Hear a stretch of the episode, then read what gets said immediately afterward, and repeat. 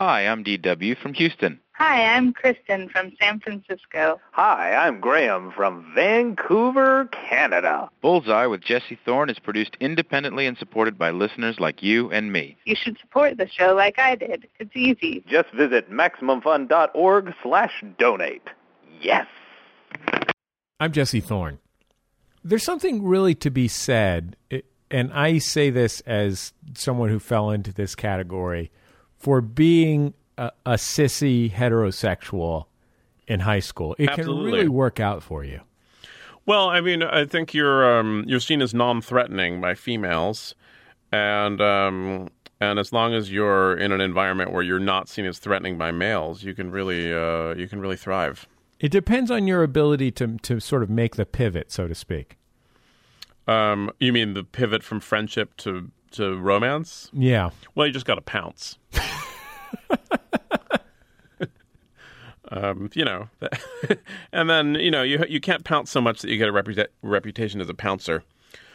you just got to pounce enough. Me and Daniel Handler, romantics at heart, this week on Bullseye.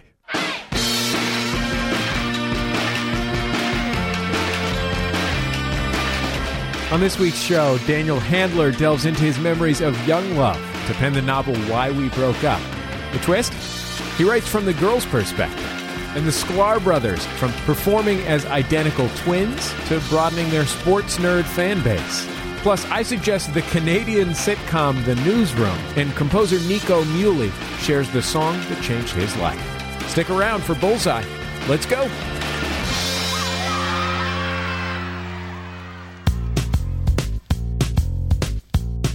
It's Bullseye. I'm Jesse Thorn. Every week, we turn to some of our favorite culture critics for recommendations in the world of pop culture. This week, we turn to Genevieve Koski, the assistant editor of the AV Club, and Josh Modell, the AV Club's general manager, who join us from their offices in Chicago to give us some, well, some all-time favorites. Uh, Josh, why don't we start with you? Uh, you chose Fiona Apple's "When the Pawn." dot dot dot from 1999. Uh, let's take a little bit of a listen to a song from the record. When I think of it, my fingers turn to. I never did anything with you, man. But no matter what I try, you beat me with your bitter lies. So call me crazy, hold me down, make me cry. Get off now, baby. It won't be long till you be lying, live in your own hands. Fiona Apple has had this really I don't know how would you describe it a crazy bouncing all over the place good news bad news type of career but she has retained a passionate fan base because of records like this one. Um, what does this what does this album mean to you? That's a tough question, so I'll answer a different question and say I just think it's a really excellent album by a uh, person who's kind of in a way was very critically underrated at the time. Um, her first record came out and she did this sexy video and uh, was kind of uh, written off in a way as as you know trying to be a sex symbol or whatever. And then add on top of that the the sort of impression that she gives us that she's pretty crazy and then doesn't put out records uh, but every five years. And then make some 90 word album titles. Yeah, yeah. The new one that's coming out sometime this year has something like 23 words in the title. the actual full album title if i may is when the pawn hits the conflict he thinks like a king what he knows throws the blows when he goes to the fight and he'll win the whole thing for he enters the ring. There's no body to batter when your mind is your might. So when you go solo you hold your own hand and remember the depth that is the greatest of heights. And if you know where you stand then you know where to land. And if you fall it won't matter because you'll know that you're right. In a way, that's sort of indicative of what I'm talking about, and that she kind of distracts from her own music. Like she gives ammunition to people to say, "Well, I'm not going to listen to that stupid album that's got a 99 word title." But luckily, she's got the goods to back it up. Genevieve, let's talk about another record album. This one, A Badly Broken Code by uh, the Minneapolis based, um, I don't know, spoken word artist, semi rapper, Dessa. It was her first record. It came out a couple of years ago. And we're going to start by taking a listen to a clip from a song called Mineshaft. 2. You hung up the phone, you listened to the dial tone, and you stared at the stove until the beeping started. You read some love letters, some threats, and some you couldn't tell apart that you keep under the bed at the apartment. Then you did what he asked you to do. You opened your heart up right there on a napkin on the carpet, and part of it was frostbit. But you've always been a smart kid, could still distinguish the blood pitch. Valves have gone stiff, So, what speaks to you so strongly about this album, Genevieve? Dessa, as you said, she came up as a spoken word artist. Um, and actually, you know, I think it's fair to call her a singer rapper at this point, um, but she does have a very unusual kind of spoken word influenced flow that uh, when I first heard the album actually kind of put me off of it. But her lyrics are just so fantastic and it, um, it's an album that I, I felt kind of weird picking an album that's only two years old calling it an all-time classic but I've literally listened to this album at least once a week for the last two years, and I, I hear something new every time, like picking out a line or, or a different interpretation of, of a line. And it's I, maybe the reason this album sticks out is just because I engage with the lyrical content so much more than I usually would. What are the themes there that, that you connect with? it's one of those uh, albums where I feel like every song I can kind of relate to on some level. You know, it's like, oh yeah, that happened to me. That, that's that's a perfect that that that couple is a perfect encapsulation of that thing that happened to me once. You know, I feel that same way about uh, the Geto Boys. they're they're very similar artists in that regard. Well, uh, Josh Genevieve, thank you so much for uh, sharing your picks with us. Thank you. Can I just say, real gangsta ass Jesse, don't flex stuff because real gangsta ass Jesse, know he got him. Josh Modell is the general manager of the AV Club. He recommends Fiona Apple's "When the Pawn," etc., etc. Genevieve Koski is the assistant editor. She recommends Dessa's "A Badly Broken Code." You can find the AV Club in the pages of The Onion online at avclub.com, and you can check out their podcast, Reasonable Discussions. I used to sing on the roof outside my windowsill, and I came hoping some ghosts of me would. And here you are, a sick figure and a busted grin, still ignorant of all the trouble I'ma get us in, hoping we could trade just for tonight. Like I could borrow your heart and I could leave you mine. It's not much for collateral,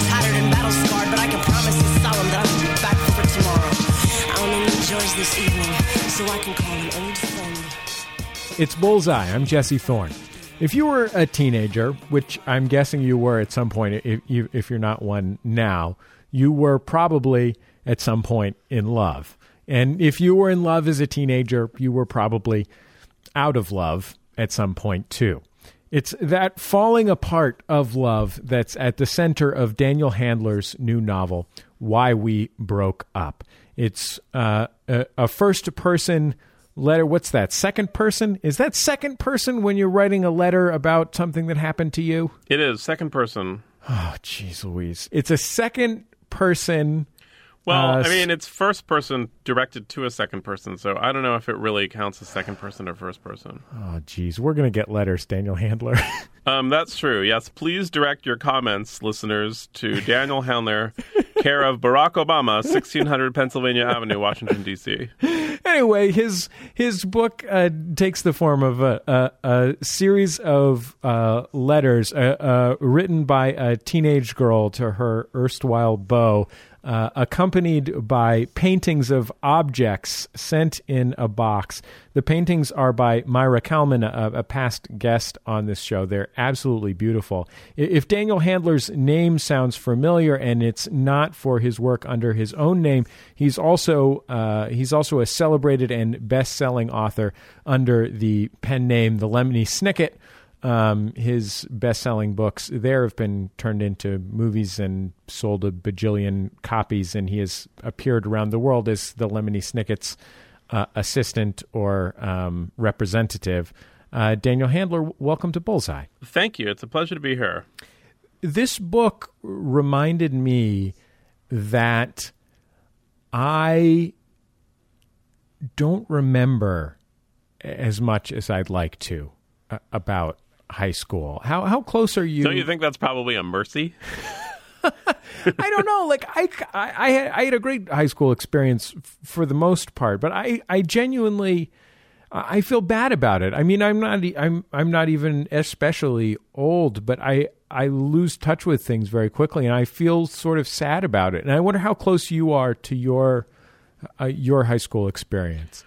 Uh, too close, clearly. Um, I mean, I, for the most part, had a marvelous time in high school, but certainly those years made a huge impression on me. Um, I still have uh, the old gang from high school. We're all close and keep in touch. And um, I mean, for instance, in the promotional materials for this book, it says that I was dumped at least three times in high school.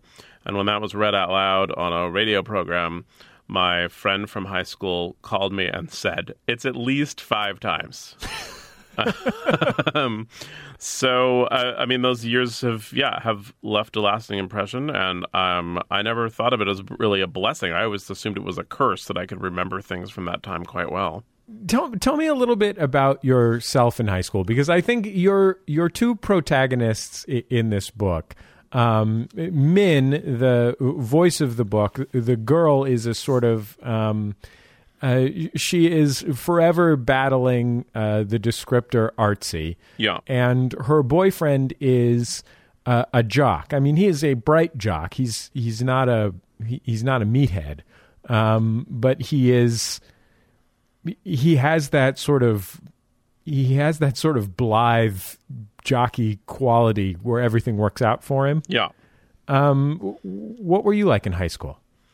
Um, I was well. I had the privilege of attending an academic high school here in San Francisco. So, um, which you went I to think Lowell, was, right? I went to Lowell High School, indeed, and so it wasn't a kind of a sink or swim cesspool of violence that one often reads about in high schools. Um, there wasn't. Um, any typical bullying, and so a kind of um, sissy heterosexual such as myself could do pretty well. Um, and um, and I did pretty well. I was artsy. I wouldn't have apologized about being artsy. Um, and I had friends, and I mean, we were very, very pretentious. We enjoyed going to cafes, which in the pre Starbucks era was in and of itself an artsy thing to do. And we watched a lot of films that I don't even understand now when I see them. and we listened to a lot of so called difficult music and um, you know, we were, small incestuous groups, and we developed very high, passionate crushes on one another and such. And I wanted to be a writer the whole time. I wanted to be a writer. There's something really to be said, and I say this as someone who fell into this category for being a, a sissy heterosexual in high school. It Absolutely. can really work out for you. Well, I mean, I think you're um, you're seen as non-threatening by females and um, and as long as you're in an environment where you're not seen as threatening by males, you can really uh, you can really thrive. It depends on your ability to to sort of make the pivot, so to speak. Um, you mean the pivot from friendship to to romance? Yeah. Well, you just got to pounce. um, you know, and then you know you you can't pounce so much that you get a reputa- reputation as a pouncer. you just got to pounce enough. You're now describing something that, that sounds inappropriate and upsetting. I'm, so, I'm sorry. Do you need to talk this over with your wife? Is that, is that where this is going? I, I'm I'm a little bit not sure about this pouncing thing that you're working over. Oh well, I'm not working over it now. I've been married to a woman forever and ever. But um, uh, but in high school, yeah, you're friends with someone and you're friends with someone, and you go to a movie and you both agree it's very significant, and then you walk across the Golden Gate Bridge, and the fog is covering the city with mystery and allure, and if you don't make a move then, then you're going to be friends forever.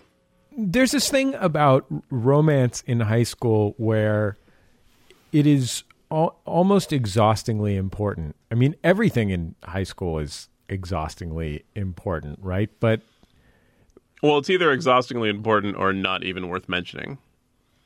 There's Yeah. certainly not anything in between. I think for most people in high school. do you find it uh, do you find it e- easy to recall that level of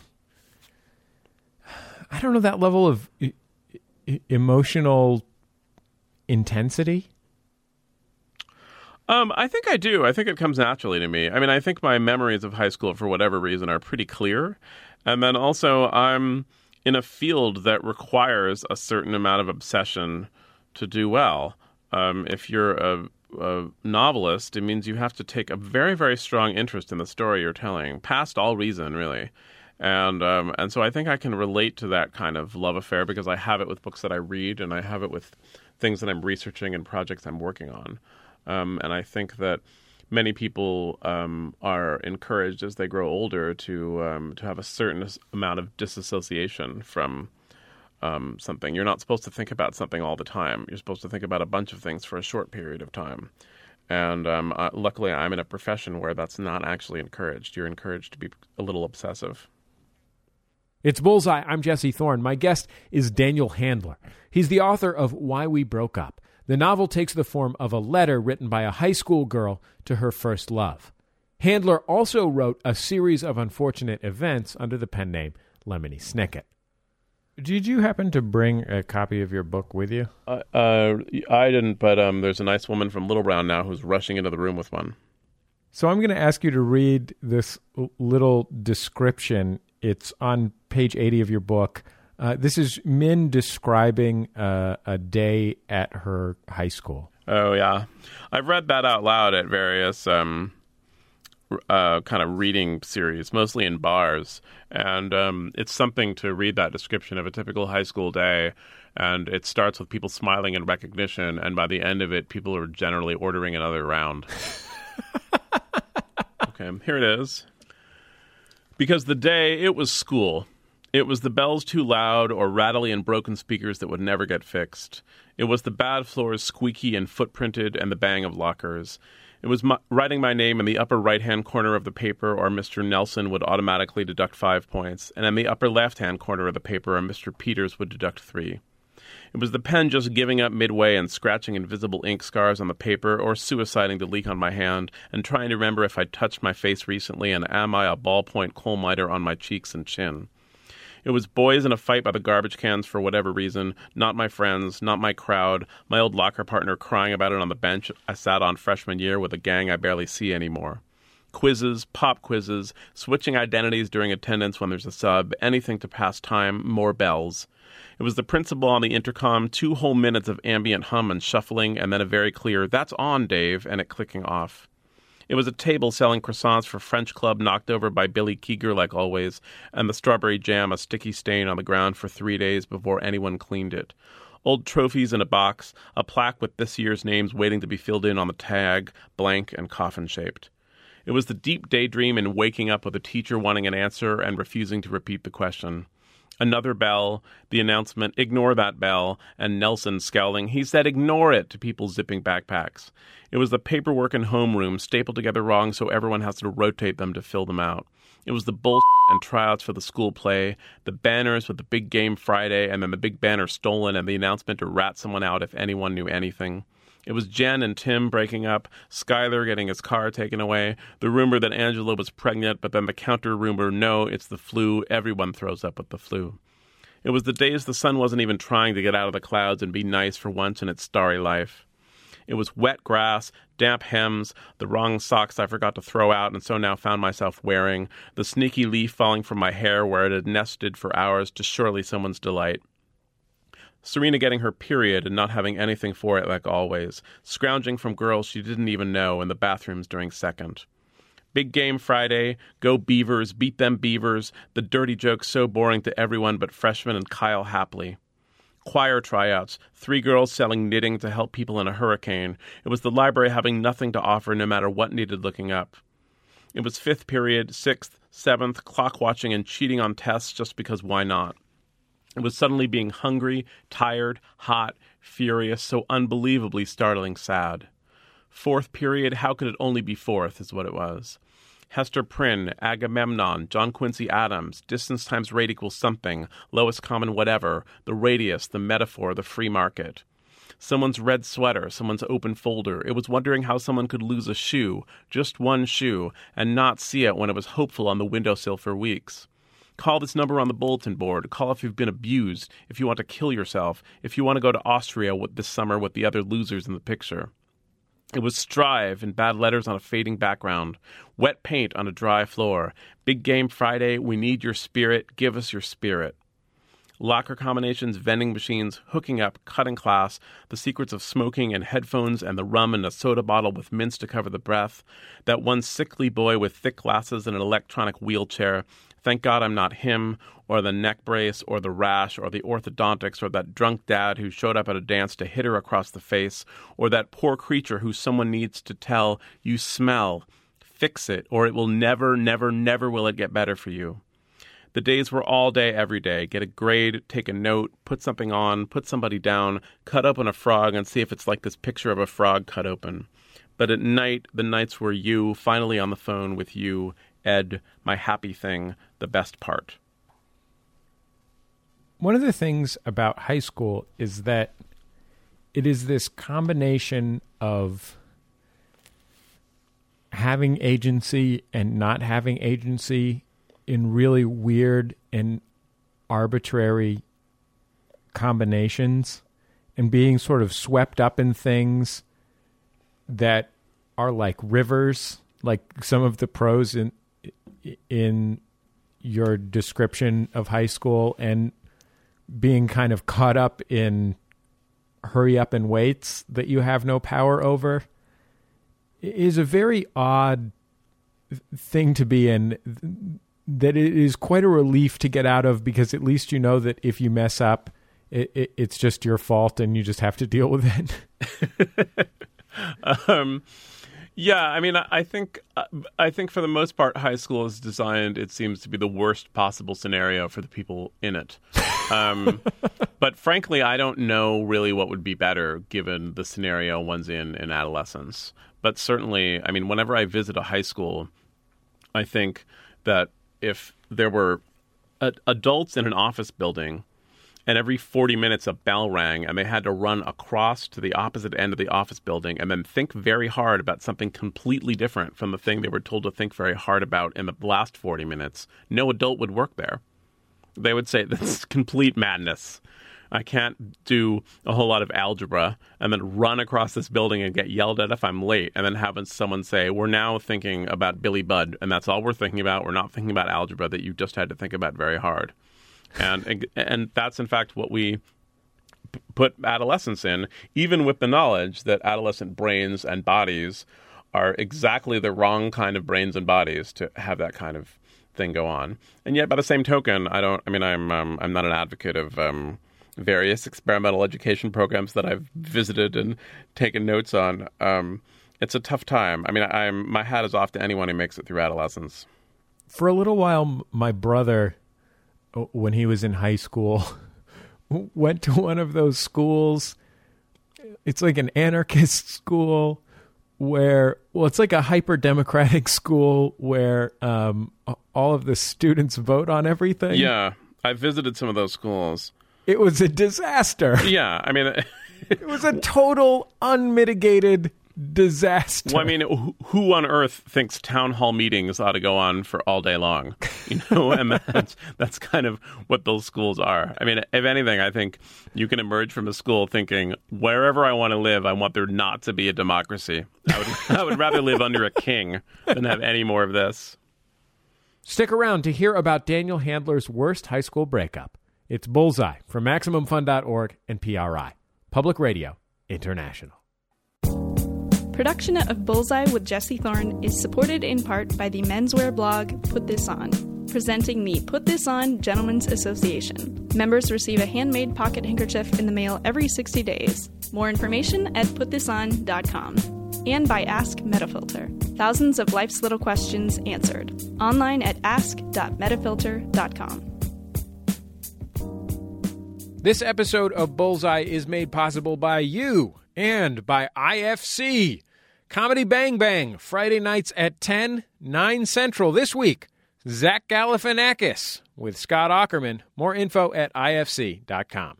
It's Bullseye. I'm Jesse Thorn. My guest is Daniel Handler. He's the author of Why We Broke Up. The novel takes the form of a letter written by a high school girl to her first love. The book also includes illustrations of different objects collected over the course of the relationship, stuff like movie tickets, notes, a pair of earrings. Those illustrations are by the artist Maira Kalman. I was surprised that you to read that you started with the objects in your collaboration with Maira Kalman. Um, tell me a little bit about how how the sort of structure of the book came about? Well, um, my, I was a fan of Maira's forever, and um, I, um, I, I somewhat cynically cultivated a friendship with her. I had, I met her and cultivated a friendship with her in order to bamboozle her into working with me because I was such a big fan. Um, and we did a picture book together, um, published under Lemony Snicket's name, called Thirteen Words, and that was a more traditional collaboration in which I wrote a manuscript and I gave it to Maira, and she agreed to illustrate it. Um, when we decided to work on something else, uh, I said, well, let's start with you. Why don't you tell me what you want to paint? And I couldn't really imagine what Maira was going to tell me she wanted to paint because she paints so many strange and wondrous things. So, uh, for all I knew, I was going to have to write a biography of Sigmund Freud or something. But instead, she showed me various small, ordinary objects that she collected, that she keeps in drawers rubber bands and bottle caps and matchbooks and all sorts of strange little items. And I started to think about what makes strange items look magical and luminous. And one is when they're painted by Maira Kalman, and the other is when they're infused with romantic memory. And from there, the idea of a long letter um, with all of these objects infused with romantic memory um, turning into a novel came came into being. Is that how you ended up writing from the perspective of uh, the girl and not the boy?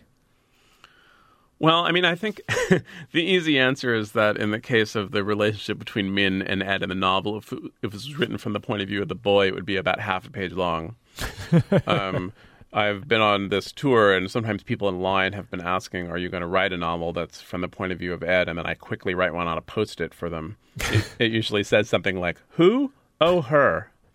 Uh, um, so I think one is that Min Green is the character who is um, is full of romantic expression, and so it made sense for her to tell it. It seems like there uh, there has been an explosion of, um, I guess the adjective is uh, quirky young women in media in the past ten years or so, and they tend to feel like they are created from a very male perspective, at least to me. I mean, I'm a dude, so maybe I'm not the best judge of this. Right. But they they just they they tend to feel like just just someone was like, well, what's the ultimate chick that that me or I don't know who would be a good example, Patton Oswalt would be into.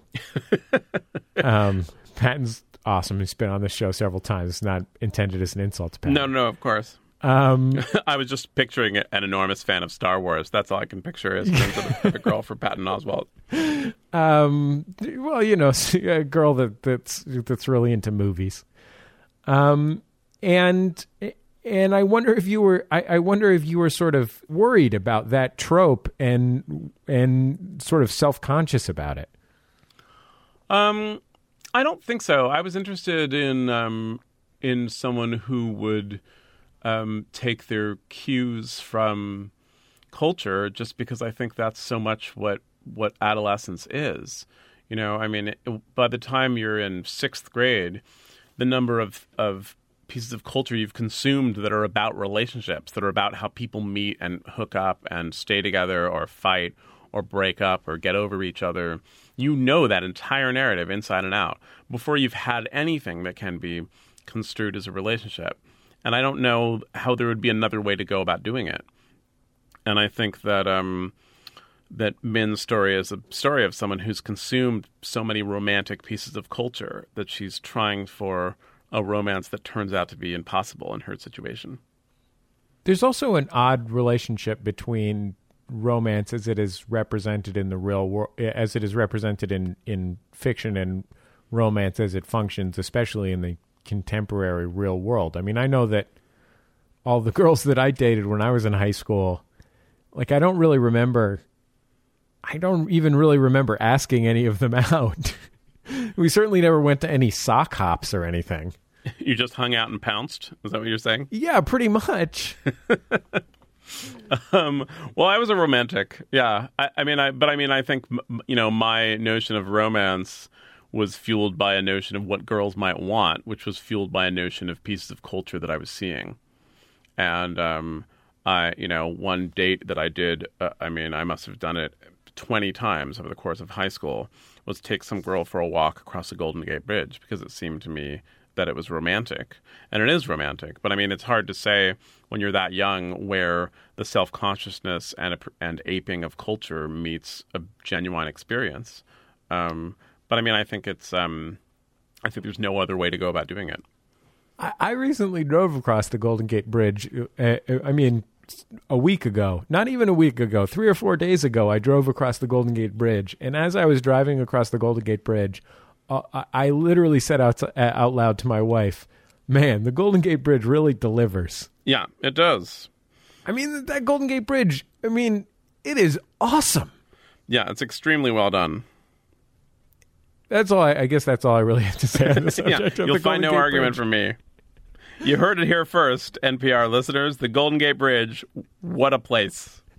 It's it's amazing. They really You know where else? I mean, I don't mean to be a name dropper, but Paris, France. That's a hell of a town.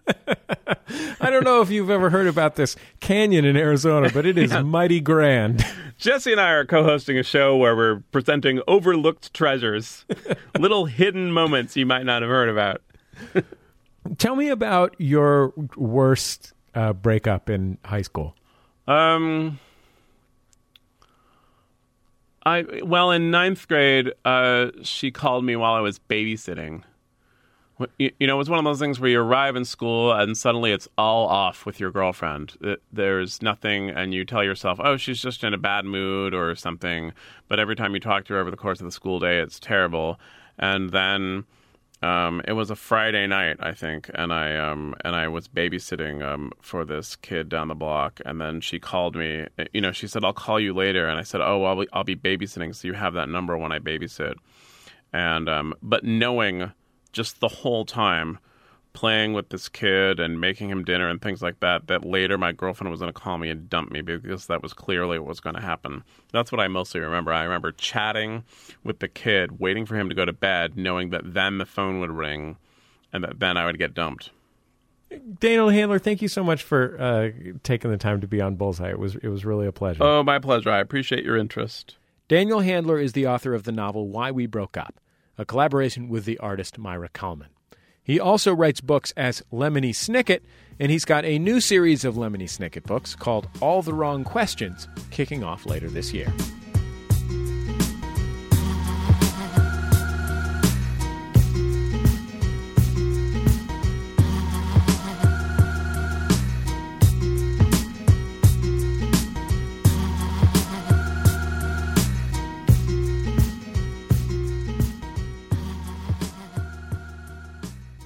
It's Bullseye. I'm Jesse Thorn.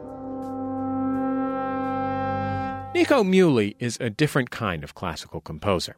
Sure, he went to Juilliard, and yes, he did premiere his work at the English National Opera last year. And of course, he's worked with Philip Glass. But on the other hand, he's collaborated with pop performers like Bjork. He's worked on arrangements for indie groups like Grizzly Bear, and he's been known to rhapsodize about the reality show Jersey Shore on his blog.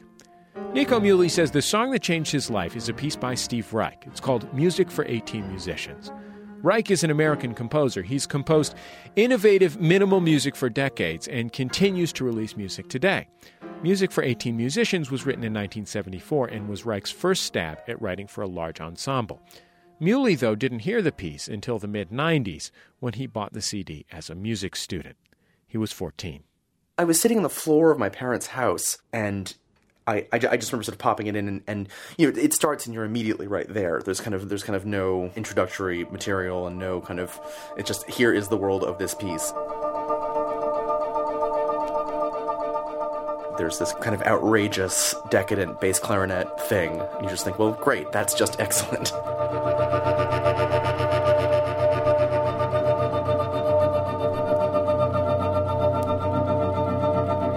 it's kind of in its own world. It, it sort of outlines at the very beginning what it's what the tools are that it's, that it's going to be working with, and then sticks with those. It's a, it's an ensemble of, of amplified sort of strings and woodwinds and uh, mallet instruments. It was the first time I realized that music could be fast and slow at the same time. There's this sense of the sort of textural language of the piece being very slowly shifting, sort of like a helicopter shot over over a landscape.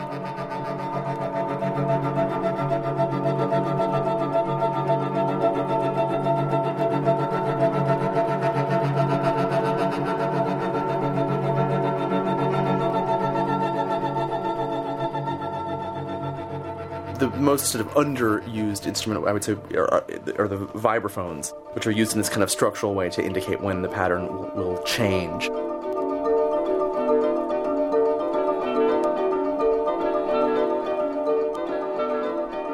What's what's kind of gorgeous about music for 18 musicians is there's really one instrument that comes in um, and goes away, which is the, which is a, a, pair of maracas, which is this kind of magical moment. But it's it's it's a kind of genius thing, right? In this very lush texture, about halfway through, all of a sudden you have this you have this these little dry beans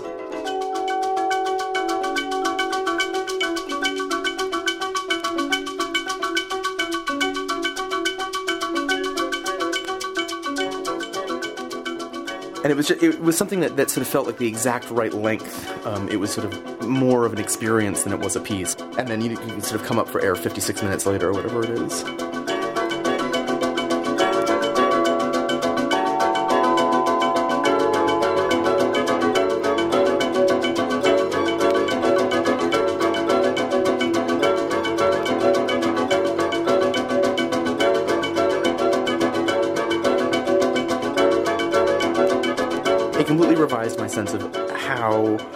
Composer could function in a community in a sense and it, it, the idea that you're not making these pieces of heroic narrative but but instead that what you're making is like this kind of thing that could only work with this enormous amount of cooperation that it required all these people to make this very very beautiful thing the same thing you feel if you watch sort of six people operate a gigantic puppet or something it just felt like something sort of huge coming out of a, a, a bunch of small processes in a kind of beautiful way. You know, it, it, it was a completely life altering thing because you, you, you, you, or I hadn't realized that, that, that there was music that was so clean and so ecstatic and so measured, but also wild and all, all at the same time. Nico Muhly on the song that changed his life. Music for 18 Musicians by Steve Reich. You can find Nico Muhly online at nicomuhly.com. That's N I C O M U H L Y dot Y.com.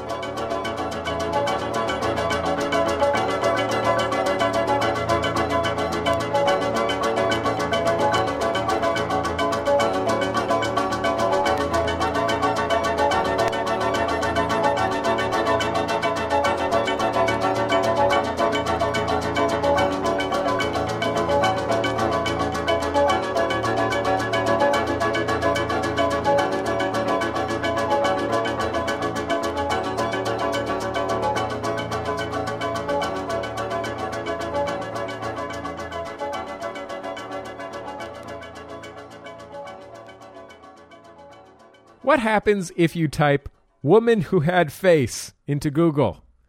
Sure, you could go find out on your computer, or you could wait and let your radio tell you. I think you should wait. I mean, I have a vested interest. It's Bullseye for MaximumFun.org and PRI, Public Radio International. This episode of Bullseye supported by you and by IFC presenting Comedy Bang Bang with Scott Aukerman Friday nights at 10, 9 Central. Comedy so nice, they banged it twice.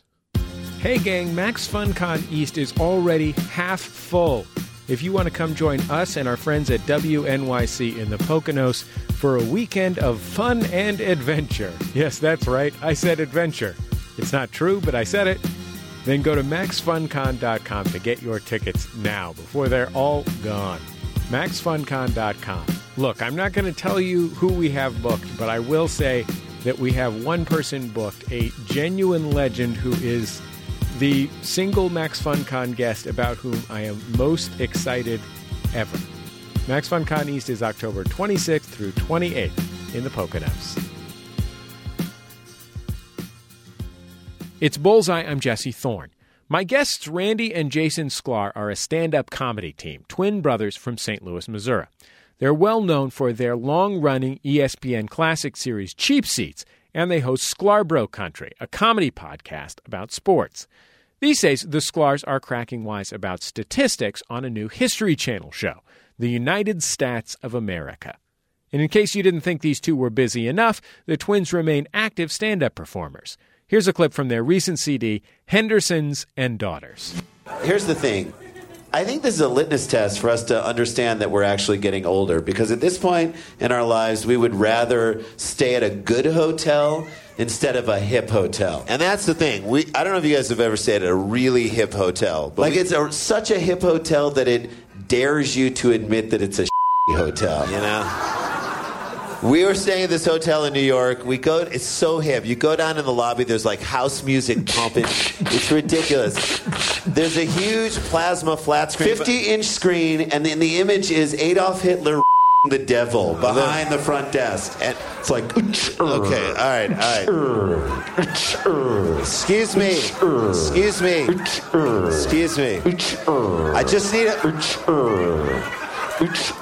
I need. I need a wake up call tomorrow morning. Can I get a wake up call at 8 a.m. tomorrow morning? Can I get another wake up call at 8:10? 8:10, please. And can I? Can I? Can I get a fluffy pillow too? Because the ones that I got are too. What does this have to do with the hotel? I just want a fluffy pillow That's and two all. wake up calls. I don't need the Hitler imagery. right. Or the Hitler remix. For I don't uh, don't care for that. S- There's something interesting about the dynamic of having two of you on stage, and I want to talk about that a little bit. Um, you are a double act, and you are twins, distinguished visually, basically just by the fact that one of you wears glasses. Yeah. Um, Among other things, but yes. But the and- main thing is that. Yeah, uh, functionally. Yeah. Sure. I'm, Randy's wearing a baseball hat right now too, Yeah, but, but- uh, and you're wearing different clothes. You don't wear matching outfits. Not I mean, anymore. sometimes you perform in Thank God. sailor suits. but, Yes. um, Those are special Uh, USO shows. so USO issue. very special. Now that they've repealed "Don't Ask, Don't Tell." That's Yeah. correct. So uh, I I, I want to ask you a little bit about that and how you developed the style that you perform in because there are sort of classic double act styles and you don't do those things. You're not the Sn- Smothers Brothers. Um, did you ever try being the Smothers Brothers? I don't think we ever. We couldn't. We couldn't do that. I don't think we could do that. Because you're both dumb. Right. Yes, where we both play are the dumb one. And I and our mom liked the Smothers Brothers best. Is that bad? She Is that- preferred them to us. It's always been a very. so, but, but what's funny? What's funny about it for us? I think what- that's the only conscious decision we've ever made was to not be like other duos that we've seen. I think other we, teams. We were this weird entity of this this storytelling two headed monster that kind of we enjoyed the same things and sometimes like double teaming from the same side of a point. Uh, And I think it's only recently that we fully understood that what we also have is the ability to, and we love acting, so we also have the ability to play scenes out. Like, we have bits in our stand up where we, you know, go into this whole thing of fairy tales about just not fully buying the third act of like Snow White, you know, and reading those stories to our kids. It all comes from the truth of reading those stories to our kids. And my daughter really likes fairy tales, and it made me question how are these stories standing the test of time? It's the worst writing. It's so lazy. The fact that fee fi fo fum, I smell the blood of an English man doesn't rhyme, and yet you made up the words fee fi fo and fum to me blows my mind. We're like, how, how How's did that that, get accepted? We were like, something else is at work here. Yeah, right? I bet the Brothers Grimm got a lot of creative like notes from their publishers throughout the whole process, and they were like, you know what, this. I don't care if this doesn't rhyme. We're drawing a line in the sand. Try to make us change it. And you know the publishers tried to do that. Like in the eleventh hour, they're still kissing these guys' ass, trying to get them to change. They're like, "Brothers Graham, You guys, we love this story. Who is a genius? Who comes up with this? You a two. beanstalk that grows in one day? What? Magic beans? That's genius. A goose that out golden eggs? Come on. The merchandising possibilities are amazing. It's smart marketing. It's marketing. We just came up with a We word. just made up a We word just came up with a new brilliant word. you are. I have one note. It's not even a note. It's not even a thought. To say it's a thought is to make too big of a deal out of nothing. Here's the bad version. Don't do this, but do something exactly like it. Fee fi fo fan. I smell the blood of an English man. we imagine the brothers Grimm sitting across the desk. They're like, "You f- write it. You do okay? it if you're so smart. It's Bullseye. I'm Jesse Thorn. My guests are Jason and Randy Sklar. Their latest stand up comedy album is called Hendersons and Daughters. You can see them exploring statistics on their new History Channel show, United Stats of America. Sports has never been a huge part of your act, but sports has always been a has often been a huge part of your career. Um, I think because uh, uh, Cheap Seats, your ESPN Classic show, was uh, was your big break. Uh, may still be the thing that you're best known for. Yeah. Um, and uh, and I think it's interesting that in recent years you have drawn those two things closer and closer together. Um, a- and I wonder if that's like self conscious. If your part of your thing is like, we want to bring the sports stuff and the alt comedy stuff into one thing rather than having it feel like parallel tracks. Well, I mean, I don't know if you can't. There's a point at which they won't go. It's like two magnets pushing against each other, and they just won't go that way. What we try to do is say with our podcast that, and and Patton Oswalt's a great guest to have on the podcast because he understands this as a nerd of other things like comic books and movies and stuff like that. He's like, there is no difference between the sports nerd and the co- and the comic book nerd and the comedy nerd and this. You, it's all nerddom, but in different ways. And so that's where we try and and so we try and say the thing is we can't assume that an alternative audience knows too much. Like there's a joke that we tell in our act about. Uh, our friend Morgan Murphy, who's a very funny comedian, asked us once in a funny way, and I just love this joke. Like she said, "Did you guys did you take 9/11 harder than most people because, Because you're twins?" I was like, "It's a great question," and I was like, "Okay, well, to be honest with you, there was one moment on 9/12/2001 where I was like, "Oh my God, are we next?"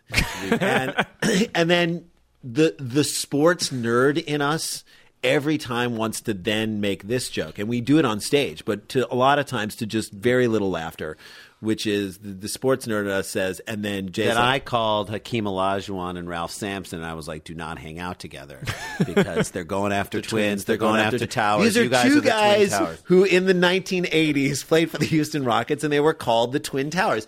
It just to us is like I was like, you can hang out with Clyde Drexler, Drexler individually. Another player from those teams. and we go that far and so for us there's something wonderful in to be able to kind of go that far it's almost like someone like patton making a silver surfer joke or, or whatever you know that like or brian or, or brian posehn making a deep metal heavy metal joke and Right. it's like we don't care I, we're kind of at the point now where we can go to that place and that's fine although we do realize we got this new show coming out on the History Channel. It's not about sports at all. It's more about statistics, even though statistics have a lot to do with sports. For us, we're like, we're glad because it's kind of t- sending us out into a broader area where we're still trying to be very specifically our own brand of comedy, but to try and stay in that broad area, I think is, is good for us. We don't want to go so far down the road of sports and just sports. Tell me about this History Channel show that you've got uh, coming up about statistics. Yes, it's called the uh, United Stats of America, and it's about how statistics tell the story of why we are who we are at this moment. Like it, each show starts with a statistic. One of the shows is uh, we used to be the tallest nation in the world until 1950, and now we're ninth. So what happened? We're behind Belgium. Um, what, those Belgians! waffle Damn. eaters, bastards! I won't even watch In Bruges. Uh, I won't even eat my fries with mayonnaise. Um, it it's pretty shocking and upsetting, but it's interesting, and it un, sort of unearths a ton of other stats about how we live, how we eat, how we work, and it ends up sort of being a sociological exploration of America using stats as the entry point. So that's an episode. We do one on time, we do one on space, we do one on death, we do one on What are the seven inventions that moved us around in this kind of population population shifts. So it kind of is like a way to sort of look at the story of America through stats. And obviously, you know, they wanted a host for the show that could bring it to life and make it funny because stats on their own aren't necessarily that riveting. But it, it, it worked out great for us. I mean, the guy they, we we weren't even in the mix to do to audition for the show, and they were they had had a casting session in New York, and then they had one in L.A. And the guy from Left Right, it's the same company that did uh, This American Life for Showtime. Really quality, amazing production company. They care about making it look good. It looks really cool. Um, so they're great people working on it. The guy from Left Right Media was driving around to their casting session uh, or to a casting session, and he heard us on NPR doing the little sports report that we do on the Madeleine Brand show here in, at KPCC in uh, Southern California, and he was like, "This is exactly what we're looking for. They're taking this sort of foreign subject of sports and they're explaining it to people who might not understand it, and they're trying to be funny, which they are." He's like, "We got to get these guys to come in," and that's how we got called in to do the show or to audition for the show, and then we got it. But it, it's kind of a rare situation where it works out like that in this industry. And, And so we shot all six of them. Six. It started out as being just a, a pilot that was for internal use only. That they were going to shoot one, not just even not even a finished version, like a rough cut of what it was. And then they were like, "Let's do six of these." And so now we're waiting. Hopefully, April. It will air. It will air Start in airing. April, and we'll see what how it does. I mean, part of me says, look, it's probably you never know how it's going to do. The shows that really rate well on History Channel are like Swamp People and Pawn Stars and American Pickers, and this is not that. Okay, this isn't someone finding a Civil War musket in their attic and Which, by the way, those shows are brilliant. I mean, those shows are like Redneck Antiques Roadshow. It's like literally like I found this jar in my closet, and what's it worth? And like you literally, I've been on uh, flights watching those shows and cannot stop watching for hours and hours because I'm like, I want to know What is it worth? Real? Is it real? I mean, so you get a beginning, a middle, then they make you wait through the break, and then you find out what happens, and it just goes over and over again. It resets, and it's kind of genius. And so those shows just draw tons of people because that's kind of mindless, really great entertainment, solid. Like let's just watch this and turn our brains off.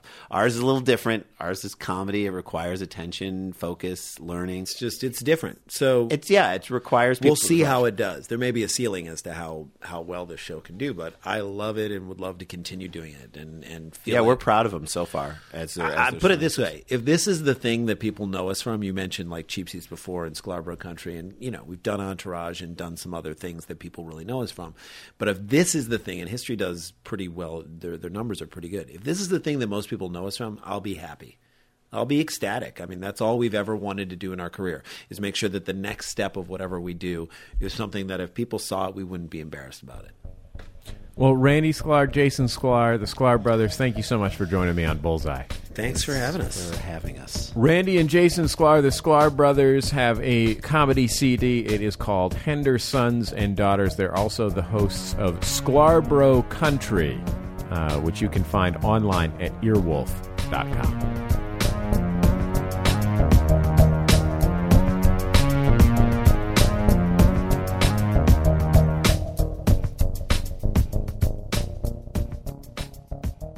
Every week on Bullseye, we close with a cultural suggestion from me to you.